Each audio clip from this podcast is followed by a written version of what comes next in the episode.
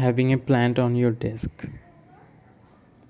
আমাদের ডেস্কে সবুজ কোনো কিছু থাকলে বা লিভিং কোনো একটা কিছু থাকলে, ওটা আমাদের এনার্জি আরও বুস্ট করে and we don't feel alone তাই না? যে কোনো একটা লিভিং থিং আপনার আশেপাশে থাকলে, ওটা আপনার মুড বুস্ট করে অ্যান্ড কাজ করার ক্ষেত্রে আপনাকে একটু বেশি প্রোডাক্টিভিটি দেয়.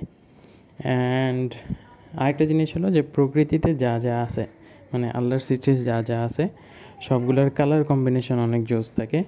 অ্যান্ড আপনি প্রকৃতিতে কোনো কিছু খ্যাত মার্কা কালার পাবেন না। সবগুলা কালারই দেখবেন সুন্দর। তো এই ক্ষেত্রে এই যে এনার্জি বুস্টিং কালারগুলা হ্যাঁ গ্রিন হইতে পারে ব্লু হইতে পারে, তাই না? এই কালারগুলো বা এই লিভিং কোনো একটা কিছু থাকা ডেস্কে দেখবেন যে অনেক সময়ই কাজ করার অনুপ্রেরণা বাড়ায় দেয়।